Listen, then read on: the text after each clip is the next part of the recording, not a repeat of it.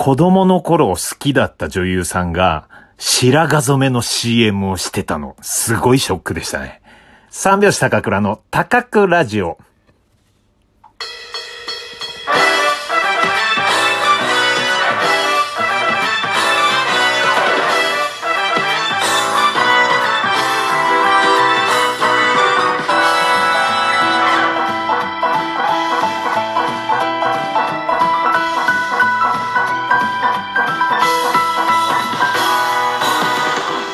ご機嫌いかがでしょうか。お笑い芸人漫才師の三拍子高倉涼です。本日は第33回目の高倉ラジオの配信です。ラジオトークアプリでお聞きの方は画面右側のハート、笑顔、ネギを連打、そして画面上のクリップマークをタップしていただけるとマイナスイオンを放出します。出てますよ今、よろしくお願いします。さあ、好きだった女優さんが白髪染めの CM に出てた。これね、昨日のね、高倉ラジオ聞いた方はわかると思うんですが、僕は中学生の時に好きだった牧瀬里穂さんなんですよね。うん。これがね、中学校の時、アイドル的な存在ですよ。3M なんてね、言われてて、牧瀬里穂さん、宮沢りえさん、水木有沙さんね。で、その中の牧瀬里穂さん大好きだったんですけど、2年前ぐらいね、牧瀬里穂さん白髪染めの CM してたっていう。ちょっとね、何がショックかって、自分が年齢いったなと。うん。当然ね、こうね、その女優さんもね、年を重ねるんですが、自分もね、こう、そっから、30年かな。うん。そりゃ、白髪染めの CM をしますよね。うん。でもね、綺麗な感じでね、最近はね、あんまり見かけないんですけど、結婚されてね、またね、牧瀬里穂さんね、多分ね、今会ってもね、好きですって言えると思う。うん。どこかしらの現場でね。うん。まだね、そのチャンスはないんですけどね。はい。さあね、本日は木曜日、心に残っているあの言葉。はい。僕が心に残ってるあの言葉、そして皆様が、心に残ってるあの言葉をちょっとね、発表するという、そういう企画でございます。まずはですね、リスナーの方からいただいた心に残っているあの言葉。ラジオネーム、キクラゲさん。はい。20歳半ばの頃、母が倒れて救急搬送されました。急なことだったので、着の身着のまま救急車に同乗し、病院へ向かいました。病院に到着後、母はそのまま診察室に運ばれ、即入院。私は待合室で待つように言われ、不安で心配な気持ちを抱えて一人で座っていました。しばらくして診察室に呼ばれ、医師から母の病状について話を聞きました。その時に、老齢の医師から言われた一言が今でも心に残り続けてます。〇〇さん、過去母の名前の妹さんですか？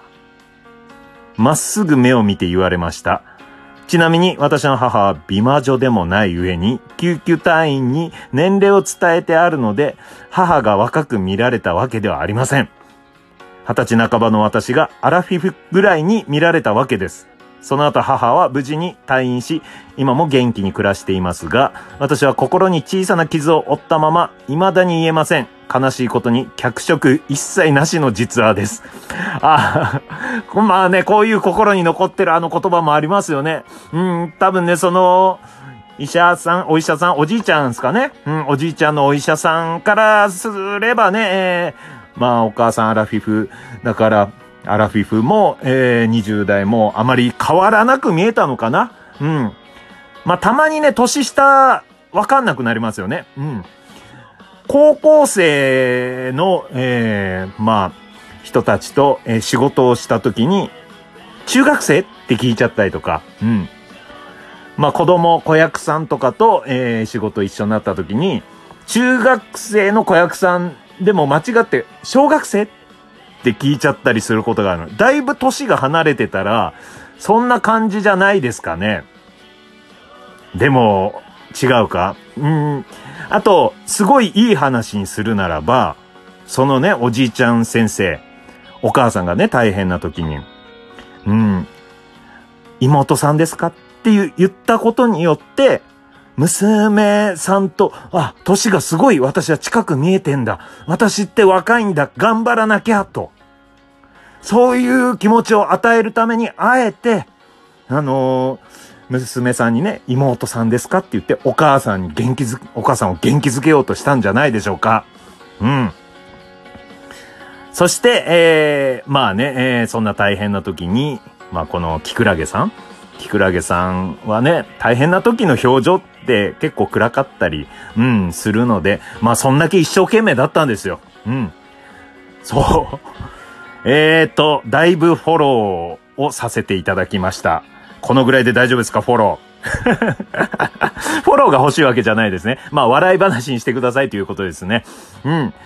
まあね、こういうこともあります。うん。わかんないんです。多分ね、おじいちゃん先生もね、焦ってたんだと思いますね。はい。さあ、もう一つを、メッセージ来ております。ラジオネーム、エリンギさんから。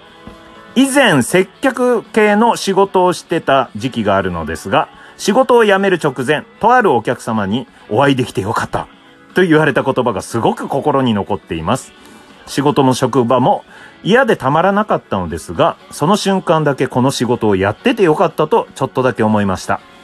後にも先にも会えてよかったと誰かに言われたのはこの時だけです。うわー、これね、じゃちょっとキザですね。男性の方か女性の方かわかんないんですが、うん。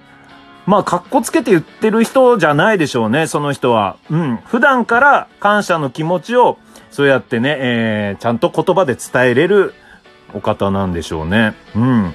これは嬉しいですね。僕もね、飲食店ですごい接客業のアルバイトを結構してたんですが、そうね、うん。話しかけてくれて、今日もいてくれたんだ。ありがとうとか。うん。あなたに会いに来たよって。それは冗談でもなんかね、ちょっと嬉しかったりしますね。うん。まあ、僕もね、あとね、飲食店でごちそうさまを言って帰るか問題もありますね。うん。まあ定食屋さんとかね、お会計してごちそうさまでしたって一言言って帰る。まあ松屋とかはちょっと迷うんですよね。まあ普通の定食屋とかラーメン屋とかでは僕言うようにしてるんですが、松屋はまあ忙しい時に、こっちを見れてないってなった時に、店員さんの雰囲気を見てね。うん。まずその、店員さんが忙しいかどうか。で、忙しい時にこっち全然構ってられない。大きな声、出すのもなっていうので、スッとこう帰る時もありますね。うん。で、全然近くにいて、余裕がある時は、目を見てごちそうさまでしたっていう時はありますね。うん。あとは、まあ、本当に美味しかった時。うん。美味しかったですって言いますね。まあ、一人の時は言わないかな。誰かと一緒に、食事しに行った時に、そういうね、美味しいお店の時に、美味しかったですって言ってから出ますね。うん。まあ、いい格好しいってとこもありますね。うん。その店員さんにもよく見られたいし、一緒に行った人にもよく見られたいっていうね。ただこれ、誰も悪い気しないんで、うん。いい格好しいだけど気持ちよく、全員が気持ちよくなれるっていうね。うん、美味しかったですとかね。うん。まあ、お会いできてよかったですもそうですね。うん。どこに行ってもお会いできてよかったですって言うようにしましょうか。うん。これを聞いてる皆様、会ってないですけど、お会いできてよかったです。